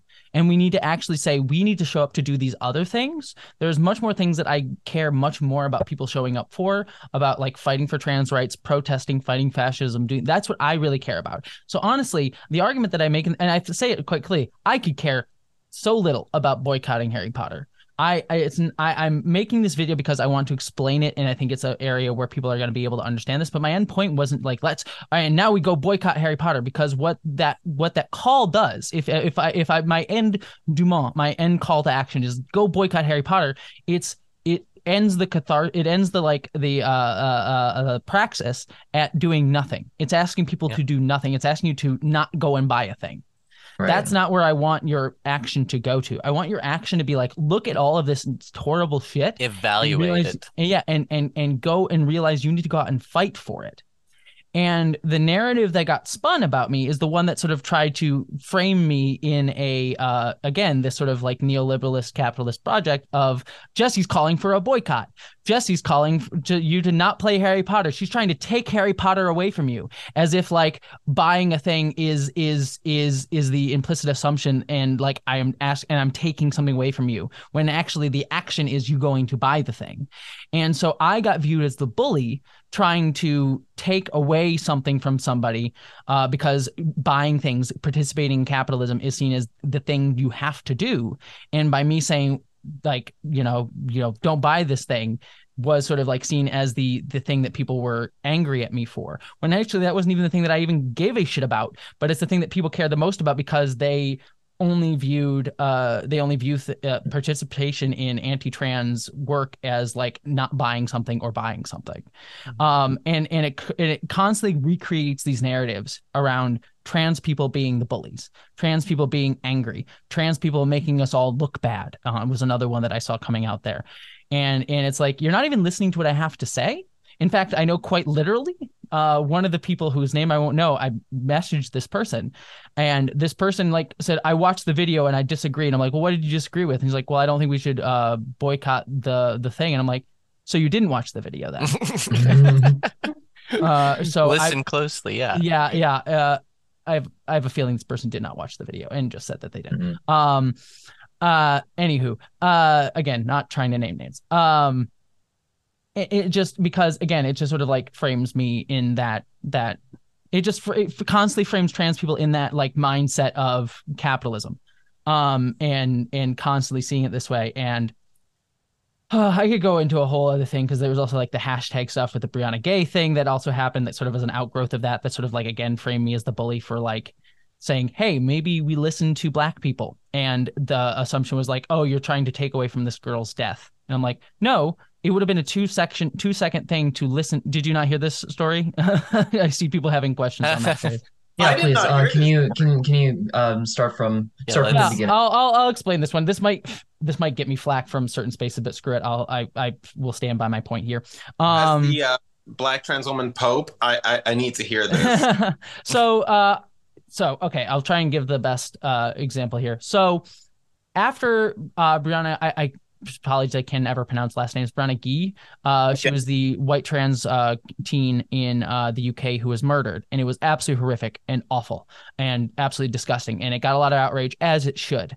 Um and i can have another discussion about how that sort of mirrors stuff like uh you know like you know um the murder of gay teens in the 80s and 90s and how that sort of galvanized people. It's like, oh, it can happen here too. It's like, well, black trans women and uh, black gay folks are dying all the time. You didn't care then, but when it happens to like a like a kid living in the suburbs, um, you care. And not to say that it should happen there too. It is absolutely awful that a transgender teenager happened, but it's like people care because it's a white teen as Yeah. opposed to black people who Somebody who's lived it, yeah, I know. yeah, exactly. So, anyways, that's that's a se- kind of separate discussion of this. But, anyways, Brianna was murdered, and it was absolutely horrible, and people were rightfully upset and and taking to to like calling it out, um, and how like people were dead naming her, um, in in news reports and things like that. And um, one of the things that people were using to fight back against this was um, hashtag uh, say her name which was a uh, hashtag movement that was quite literally started by Black Lives Matters activists in the United States um, to call t- for call for hearing the names of Black women, including Black trans women.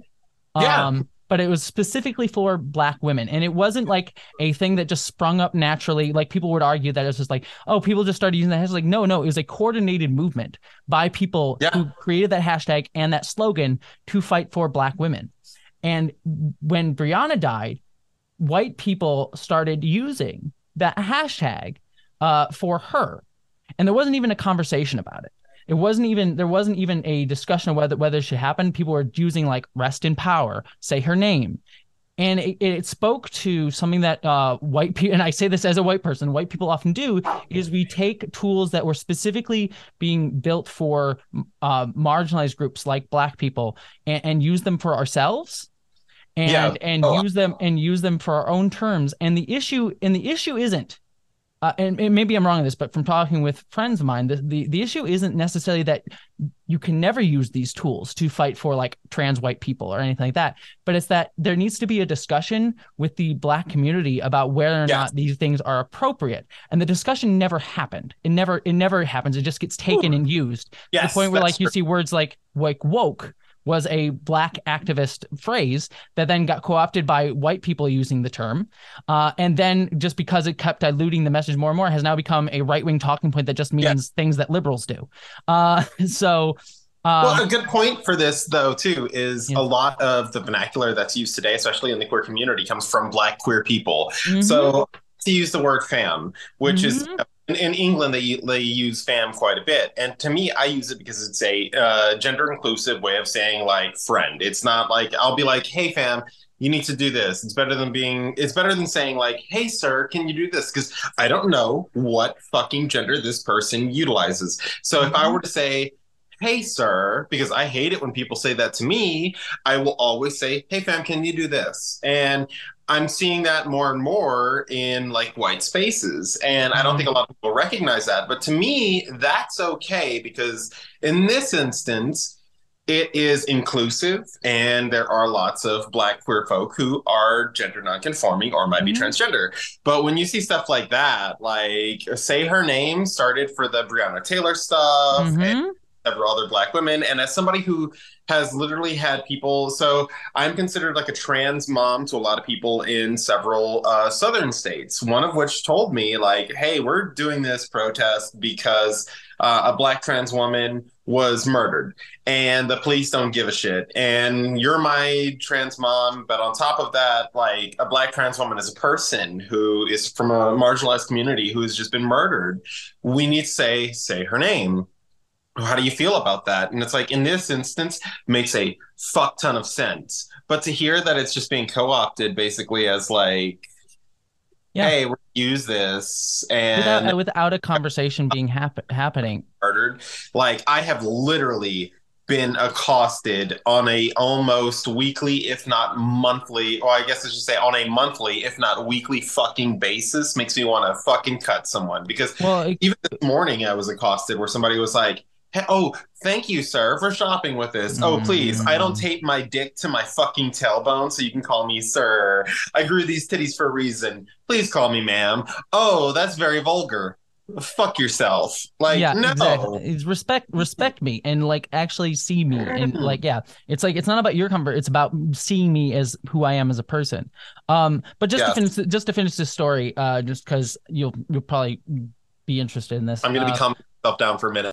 Yeah. Um. So the so that's basically the whole backstory of all of this. So I saw this all going on, and I was literally in bed still that morning that this was happening, and I I was um in a Discord server with a few friends of mine. Um.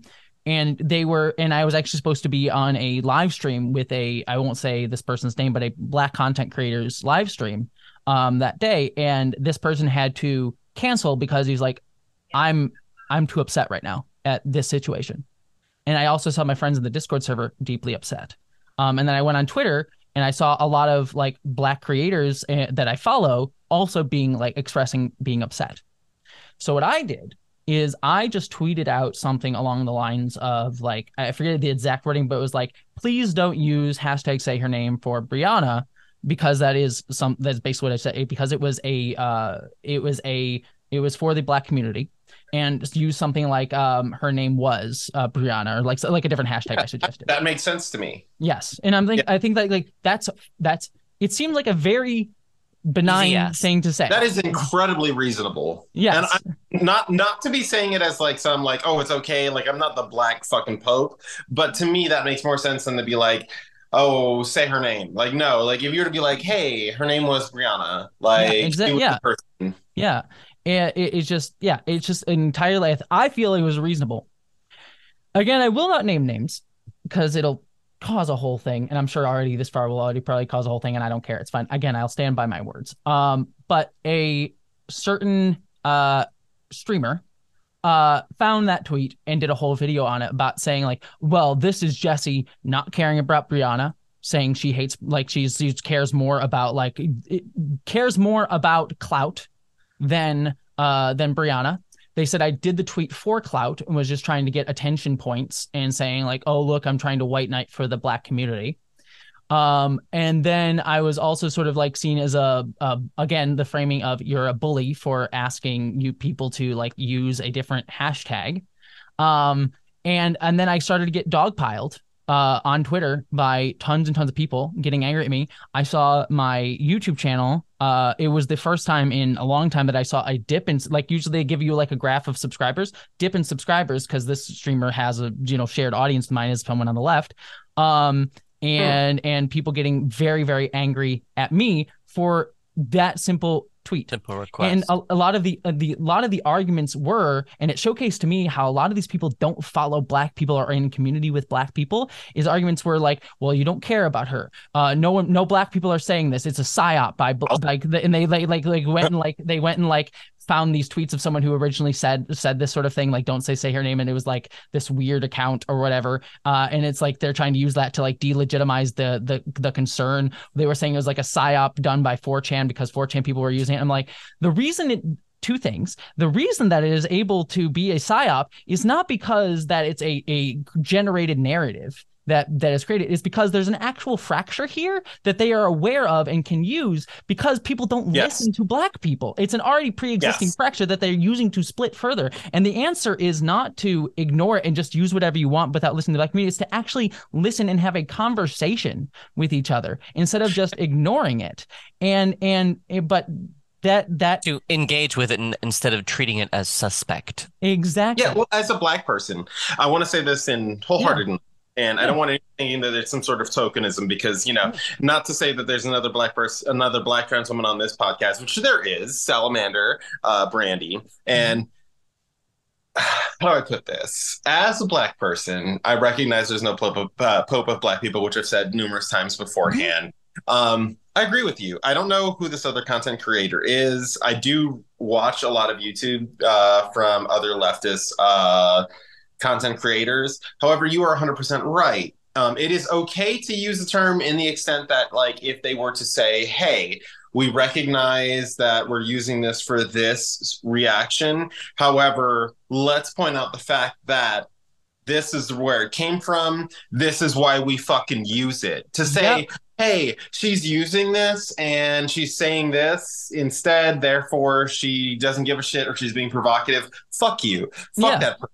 It's exactly the thing where it's like it's like it's it's not it's just it's just a a conversation that needs to happen and no one does it because white people and again I say this as a white person um I'm not trying to like because I know Oh, I've done right it in now, other white people don't typically give a shit. yeah exactly they we like we don't I am Um, a black fucking trans woman. When I tell when I tell half the, the white trans women what the fuck is going on, the major thing I hear nine fucking times out of ten is I've never seen that. Especially a white passing trans woman will tell me like, oh, I've never like I've I've had even cis gay white women tell me like I've never run into that. Like, why are you scared? Why do you fear?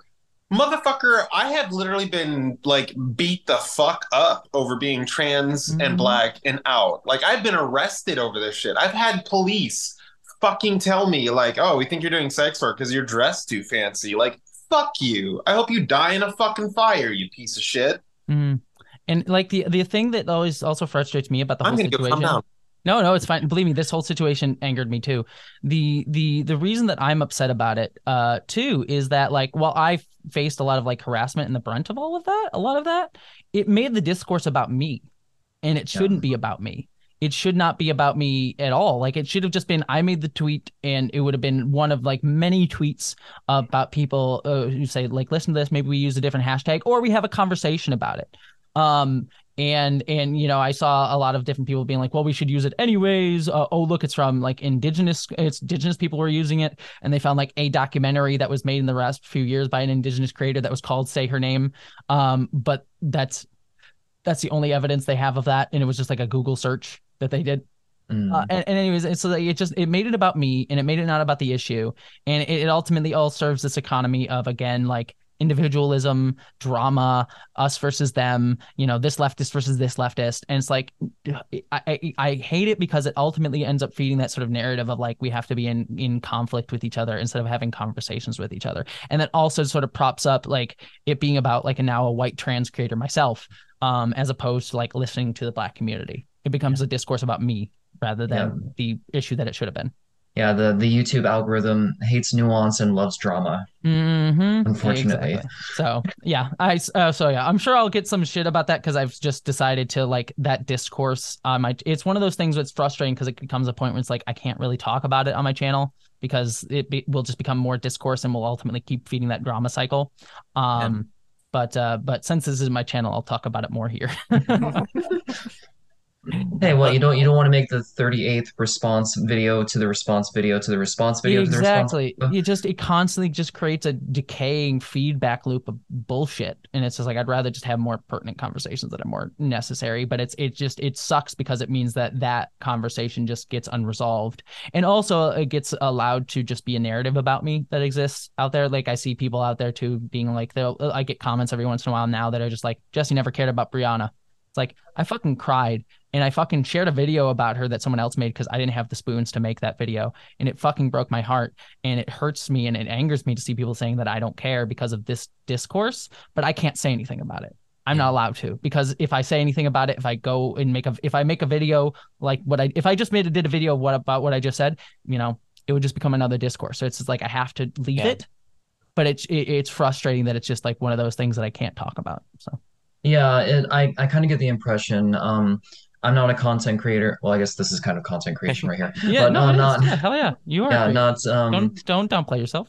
Yeah, not um, not uh, like a big content creator that's had any real experience with that kind of drama. But it just, I get the impression that um, once you become big enough and people start making responses to your content um, from their platforms, it's just kind of in the wind, and you can't really grasp at it to defend yourself because, like you said, it's just like a it keeps cycling. Decay, yeah, it just keeps cycling, keeps decaying. You just kind of have to exist with it, and it, it's it's one of mm-hmm. those things that uh you know I'm struggling. It's uh, you know I've gotten to this level now where that is the case, and I kind of have to understand that I cannot control how people view me anymore.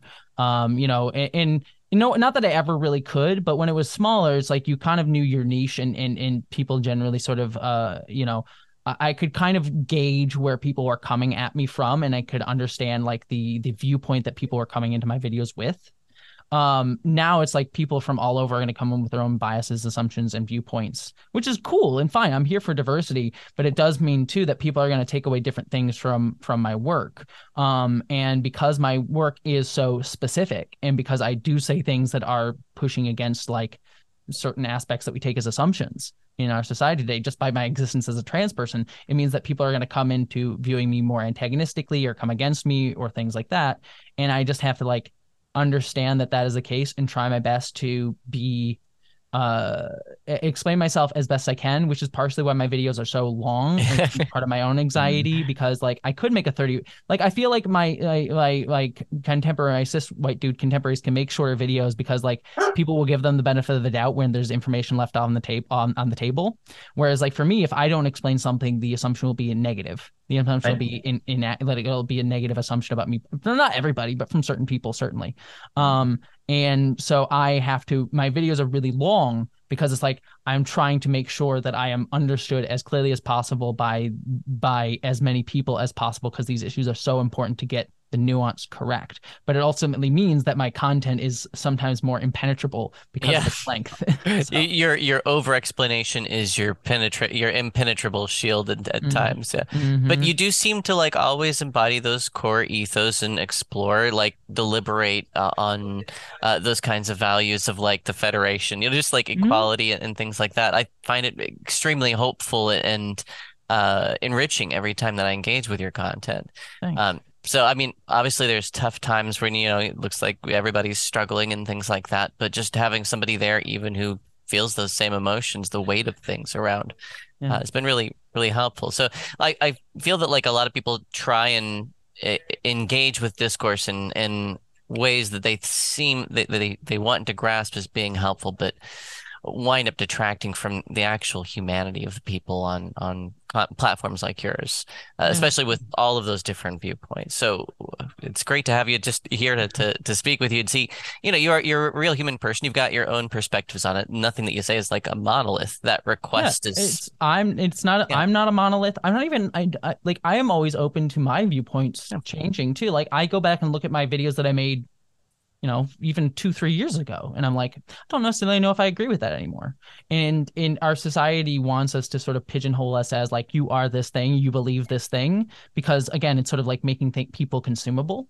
Like mm-hmm. Jessie believes this thing, and then then you can like understand. You can like put me in a box and then market me out, put me in the algorithm. This is what Jessie is. Check the box. Uh, yeah. Exactly, and it's like, but no, as a human person, like I'm open to discussion. I'm open to change my mind. You know, I don't assume I'm always right. In fact, I assume that I'm going to probably be wrong in a lot of things. But I'm just a person, you know, trying my best to to see what I say, what I'm going to say, and have a conversation with people. And I always try to view it as a conversation. We view art and content today as a as a thing to market that you just sell to people, whether it be like a movie or whatever. It's like this is a thing that gets marketed and sold, and this is what it is. But art and creation is always a conversation. It's always a conversation between us and the art. No art piece of art is perfect because art is human and humanity is imperfect. We're just trying to figure things out. And the the the the strength of human beings is the diversity that comes out of those conversations and what and what comes out of the collision of our ideas and our discussions. It's not that we are these things that just get put out into the world and just get uh, this one thing. It's that we bounce off of each other and we end up creating something greater than the whole which is why i love star trek so much to bring it to what you were talking about there is because it, that star trek shows a future for all of its faults. It's got many faults this franchise but it shows a future where where we recognize that infinite diversity, infinite combinations is what makes us stronger, and that the bouncing around of ideas, the bouncing out of conversations and interacting with each other makes us all stronger. And we approach each other with delight rather than assumptions of negativity, assumptions of, of malice, but approach people being like, your viewpoint is valid. Let's have a conversation and delight in those differences and understand that all of us are just trying to figure this out together. And maybe one person be more right than the other at a certain time. Um, but we're going to have the conversation and listen to each other. And that's what I really love Star Trek for is I think it, it showcases, uh, it, it gives us a, a piece of art to have that conversation within. For all it's, of its faults, it has it. Um, empathetic I, storytelling. Yeah. Yeah, mm-hmm. I wanted I wanted to say too. Um, uh, speaking for myself, I love your long form contents because I can tune into it while I'm at work and I can like gauge the time by that. And so it's like, all right, I'm I'm three more Jessie Gender videos away from. away One from, of these uh, days, it'll out. be like you'll just be a whole work shift. It'll be the video. Just put in the video, and it's like still going. I'm here for it. Jessie, it's been so great having you. Thank you for coming on here and talking with us and spending part of your day with us. It's been amazing. Yeah. um, you. we we are we are wrapping up. Normally, when we wrap up, we ask um, a series of questions, uh, the big questions, and um, give you give you the floor for a couple minutes to answer each of them. Um, so uh, my first question for you is um, with the difficulty and challenges that come with content creation, the the drama, the vitriol, all of that stuff. What what keeps you motivated to to continue doing what you're doing? I mean, stuff like this, conversations. Um, I I am motivated. Like this is an easy answer for me. It's, I'm motivated by the community people who uh, I make content for you know, one of the things that I, you know, talk about is I make stuff that I want to make because it speaks to me. Um, it's something that I need. Like when I, whether it be like a Star Trek video that's uh that you know I t- ramble on about how much I love Star Trek and the nuances in it. It's like I want to see that content out there because I don't see other people talking about Star Trek in that way. Or it be like the videos about like you know J.K. Rowling or you know Matt Walsh or stuff like that. It's like I feel like I need to see those out there for me to know that like I that it exists. Um, and so all of those things uh come from a very personal place for me um, and the fact that by doing that, there are people who who see it and react to it and, and find it meaningful and either learn from it or feel seen by it. Um, and then and then share that love and and kindness with me like all of you fangirling out earlier uh, it was it, it legitimately it like it, it means a lot to know that these things that I make that I spend time on um mean something to people and, and reach people um and and it's stuff that i get excited about and excited about sharing um you know like uh, without going too down far down this but i'm working on um my short film right now uh, and the thing that's driving me so much with it is just like I just am so excited for this thing to exist because it's been in my brain for a long time and it's so much fun to make it. But I just can't wait for like people to see it and and see see this this thing that I'm so excited about and, and see what they think about it. Um, and so, you know, it's going to be an imperfect, messy thing. It's my first time doing something of that scale, but I'm very excited about it. Um, and I'll tell you off mic because it hasn't been announced yet who I have in it because I got some exciting stuff, uh, some exciting actors to be in it too that I'm just excited to work with. So, like, yeah, I, I don't know. It's just the thing that drives me is just community and and caring and and knowing that it is meaningful to people, whether it be them feeling seen during this moment where we are under a genocide attempt or it just being seen as nerds and weirdo dorks you know i don't want to be I like the fact that I am seen as like not ContraPoints or Natalie Wynn or even um you know Philosophy Tube. I think they're all great creators and great trans creators and great creators in their own right. But I like the fact that I get to be a weird nerdy dork in my own sort of brand of of who I am. And I think a lot of like other people resonate with instead of because uh, trans people are all weirdo dorks i think for the most part. Uh, and so i'm glad to to to share who i am and, and that resonate with other people. So yeah the easy answer is what keeps it going is community and the people who who resonate with the work that i do because i make it for you. Yeah. wonderful to see your enthusiasm about these things. Yeah i'm i'm so pumped. I legitimately i'm just i i i'm so excited for like stuff that i'm making like I, I'm working on that short film. I'm working. Oh, puppers! I see you, puppers. Um, working on a short film and uh, working on I'm doing a Star Wars video about politics and Star Wars. That surprise! It's not about Star Wars. It's about neoliberalism. Um, and uh, but we're doing like animation and stuff for that. It's gonna be it's gonna be a lot of fun. Like I, I'm just I'm just excited. I'm excited to make things for people, and it sucks that I have to make content in a, in an age where my identity and the identities of others who are even more um, marginalized than I am are under attack. Um, but I am I am privileged in the sense that I am able to create content for people who need it um in those senses. So i don't and i also don't over-aggrandize myself too. I'm a weirdo dork. I make silly things you know and you know i i i, I don't want to like put myself up on a pedestal. I just the like world needs more weirdo dorks. Exactly it's just I get to make things. I get to make things, and I'm I'm so privileged and proud to be able to do it. And uh, thank you everybody for making it a thing that I can do and pay my bills doing. Absolutely. Um, Athena, did you have a question?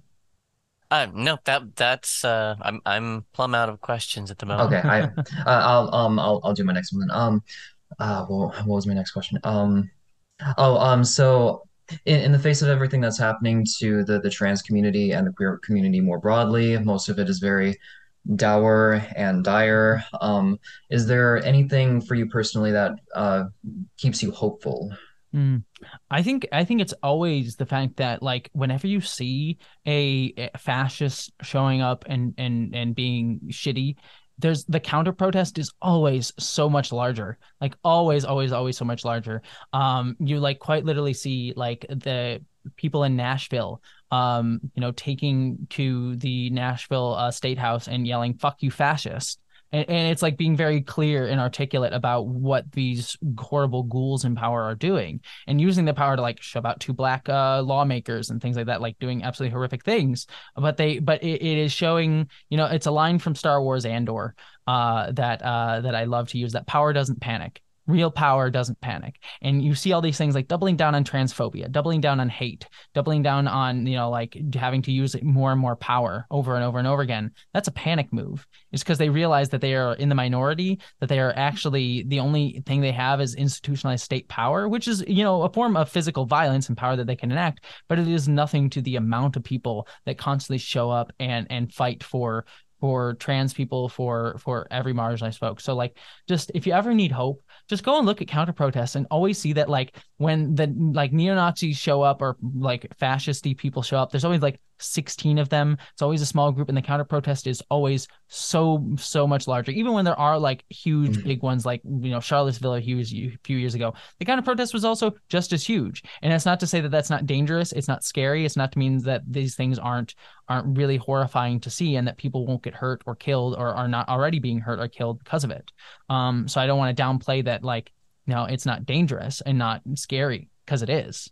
But what gives me hope is remembering that our strength comes from community our strength comes from solidarity with each other and we we see that constantly showing up you know.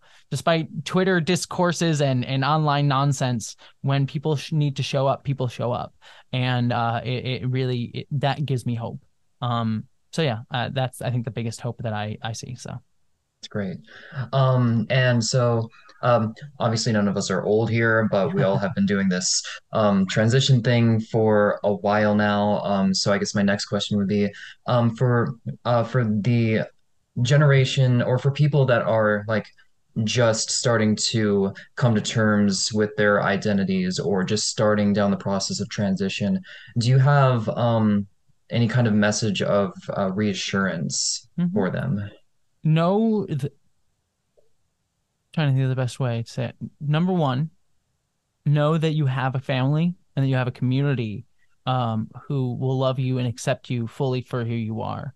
They, we may not be right next to you. Hopefully, we are. Hopefully, you're surrounded physically by by people who love you and accept you and and, and want to see you go on that journey of of coming to understand yourself um, and share yourself with others. Because sharing yourself with others is a gift. Your true self with others is a true gift that you are giving to other people and it's on other people whether or not they eh, understand the gift that gift fully but it's their fault that they don't see it um, but we may not be physically around you but there is always a family and group of people who love you and care, who care about you and will accept you for who you are and want to see you grow and become exactly who you want to be and how you want the world to see you as so i want you people to know that um, and then the second thing that i want people to know is that find our we live in a society and you know we're talking about this whole uh, podcast we live in a society that tries to tell people that you have to be a certain way that you have to exist a certain way um, and that is all done because they want you to sort of fit into these boxes to function for some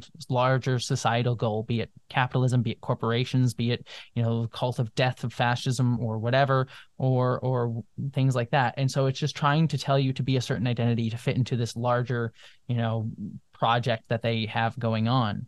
Um, but that is them trying to fit you into a mold that no human being could ever fit into. Um, and by following yourself and following your discovery of identity, you are you are pushing back against these forces in our society and that takes a lot of strength and it takes a lot of effort and so to go on this journey and to start it just speaks so amazingly of you and shows how powerful and strong you really are. So if you ever feel like you are are are are are, uh, it, things are too difficult that you're you're down or you feel like you're you're not strong enough or you're not good enough know that you you most certainly are because you've already shown that you are willing to to understand that you who you are as a full human being is is so much better and stronger and more beautiful than the limited imaginations of those in power. That's, that's fantastic um, and uh, one more question. This is the big, big question of the big questions. so prepare yourself. A, a, while back, you made a video where you said Star Trek Enterprise is your favorite Star Trek series. Are you prepared to answer for your crimes and disappointments, or do we need to cancel you? You yeah. probably should cancel me. Yeah, yeah. Uh, no, I, I will. I will be very honest. Um, I've actually been rewatching Star Trek Enterprise lately, and uh, I will say I don't necessarily think it is the best Star Trek series by a long shot. It has a lot of problems, especially being a show made during Bush era uh, by a guy who was very much clearly wanting to write for the TV show 24. Um, again, I like Brannon Braga. He was the showrunner, but he has issues um, in terms of especially that era when he was writing. Anywho, I love Star Trek Enterprise. It was the Star Trek show that I watched week to week and grew up watching. It is a fucked up show. It has definitely its problems, and easily the best Star Trek show is Star Trek Deep Space Nine, followed closely by Lower Decks. Um, so those two shows I I think are easily the best Star Trek shows, and the ones that you know, if if I'm being honest, are actually my favorite Star Trek shows by a long shot. But I do say that Star Trek Enterprise has a warm place in my heart just because it was the one that I got to watch week to week growing up, and it was the one that I, I grew up on. So, yes, is Star Trek Enterprise uh, a great Star Trek show? No, but it does have its moments. It has a few episodes here and there that are great, um, as every Star Trek show does. Um, but I, I, w- I would be lying if I didn't say that it was the if I if I if I said it was my favorite or my best Star Trek show. It is my favorite in my heart, not in my head. We forgive you. No, I'm joking. Thank you. It's very, very well put. as, as somebody who grew up watching like TNG, like I, I grew up basically OTS was on as like reruns and TNG Mhm. was on like like I'm very old. Um, no, uh, I T- grew up. I grew up watching TNG and DS, Deep Space Nine on Spike TV, the Manly Man's channel. Like it was quite literally like watch. oh, It was quite literally like their commercials, like watch Star Trek. It's the got the men like Picard and Sisko. Look at them, they're awesome. And like, and I'm like, wow, uh, this this did not work on me in the way they expected. I think. yeah. When I when I, I uh, Spike TV came about when I was in the military at that point, oh so God, yeah. that, hopefully that doesn't date me too much. However. I grew I grew up when Star Trek uh, TNG was basically like new. So oh, it's fine. I mean, I was still alive. Uh, what was I? I was born in 1992, so I think that was like the last year TNG was on the air. So I think that that's you know I I was still t- I was alive technically when TNG was still coming out. I guess technically. So At dinner time, it was right around the same time as Wheel of Fortune for the reruns of the episodes. I got I kind of like you know the God, I remember Wheel of Fortune. I'm so Uh, old. you are not ages, but part. this is that's that's another. I mean, that's a video that I want to do at some point. Uh, it's about aging and being trans because uh, you know, there's there's a dis- interesting discussion about um about like how aging relates to being trans and how queer folks generally and trans folks specifically have an interesting relationship to aging because we are Yes. so malleable with our bodies and there's a lamenting but also a joyousness and i also feel like again this is a long sidetrack so i won't ramble too hard at you. There's also a discussion we had that i think part of transphobia comes from like fear of aging and fear of bodies changing. Um so i think that there's a video in there about age and i think in the trans community we understand age is age is but a number. Um and age can be beautiful. You know i i want it there's a documentary in me about going to explore um elder trans folks because i don't feel like we see enough elder trans folks in our life so. I, Yeah, a I lot- thought uh, Yeah. from the first like moments of euphoria that I felt was like one of those face applications though with the aging on. Hmm. And I looked at it and I thought, well, I know there's my mother in there, but I also thought I could live that low. Yeah, exactly. Yeah. I I watched um I don't know if you saw The Last of Us. Um but Yes, there we was did. yeah, the third episode of that show is so beautiful and I realized the whole episode is great, but I realized one of the things that really punched me in the gut was getting to see two gay men be old.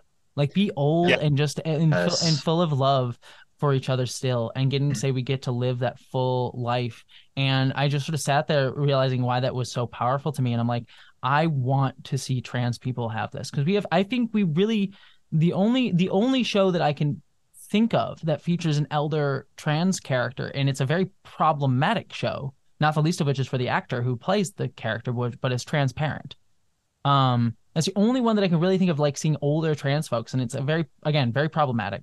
Um and it's like I would just really love to to do one. Like you know my uh, project that i want to do is like a horror film that features an older trans person or um uh but not like in a scary way but like the character just like a character happens to be older um and in a horror movie. Um or just like a beautiful documentary about like exploring trans people who transitioned old in at an older age or living older because we just don't see that enough. And i think we trans people need to see that we get to live that long because i don't think we really have that representation What's the name of the show? The movie that you were talking about? Oh, I, I, there's a movie that I want to make next. Oh, so it's it's an it's As an older trans person who started their trans- they're like mid to late 30s, I understand. Yeah. yeah. No, I'm I'm I'm hopeful that that's uh you know like I said I my goal right now is to work on Identiteaze, which is my short, my sci-fi short film right now. Uh, possibly make that a TV show because I have ideas for that being a TV show. Uh, but if that falls through or when that's finished, I want to keep making more fiction stuff. And one of the ones that I think about is like a horror film, uh, and like an autumnal horror featuring a trans trans woman, uh, an elder trans woman. So yeah, be kind of fun. Yeah, we'll, we'll for sure buy tickets.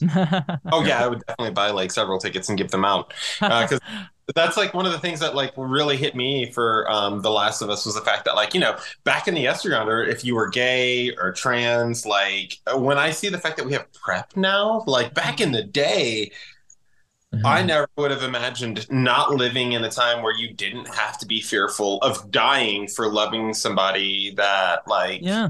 you just love. Like um like I remember that used to just be the thing. It's like, oh, you know, like you could contract this thing that would give you basically 10 years to live.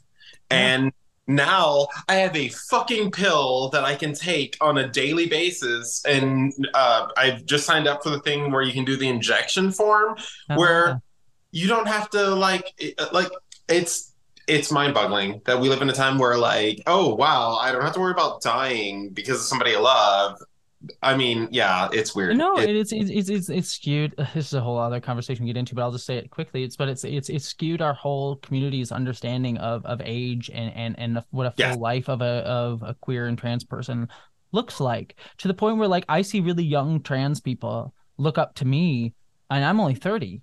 Um, and look up to me as like an elder trans person, and and I feel so honored by that. And I, and I, I like I see get comments from like younger trans folks being like, oh, I like love seeing like an elder queer. And I'm like, I'm the elder queer. Uh, and I understand that there's It's weird, it? Yeah, it is weird, but it's I think uh, number one is responsibility that I I I, I take like to heart and, and want to try and be that representation that they need and and try to be that. But it also like shows me that like we've lost so many. Like there's an entire because of the hiv crisis in the 80s and also a lot of other things as well like stigma against lgbtq people we've lost a whole generation of of our community. Um and and, the ones that are left from that uh you know age are also traumatized in a lot of ways too um because of having to go to funerals almost every week um and seeing all that. And so i think it's it's it's it's something that I think you know a lot of younger trans and queer folks they don't get to see that timeline. I don't get to see that timeline of a full life, and so they look to me as like the elder trans person because that's uh, sadly how far they can imagine a trans person's life being right now because they don't have representation beyond it. Um, and so I think that that is a, a responsibility I take on, but also a sad thing um, that I think we need to start showing more of. Absolutely.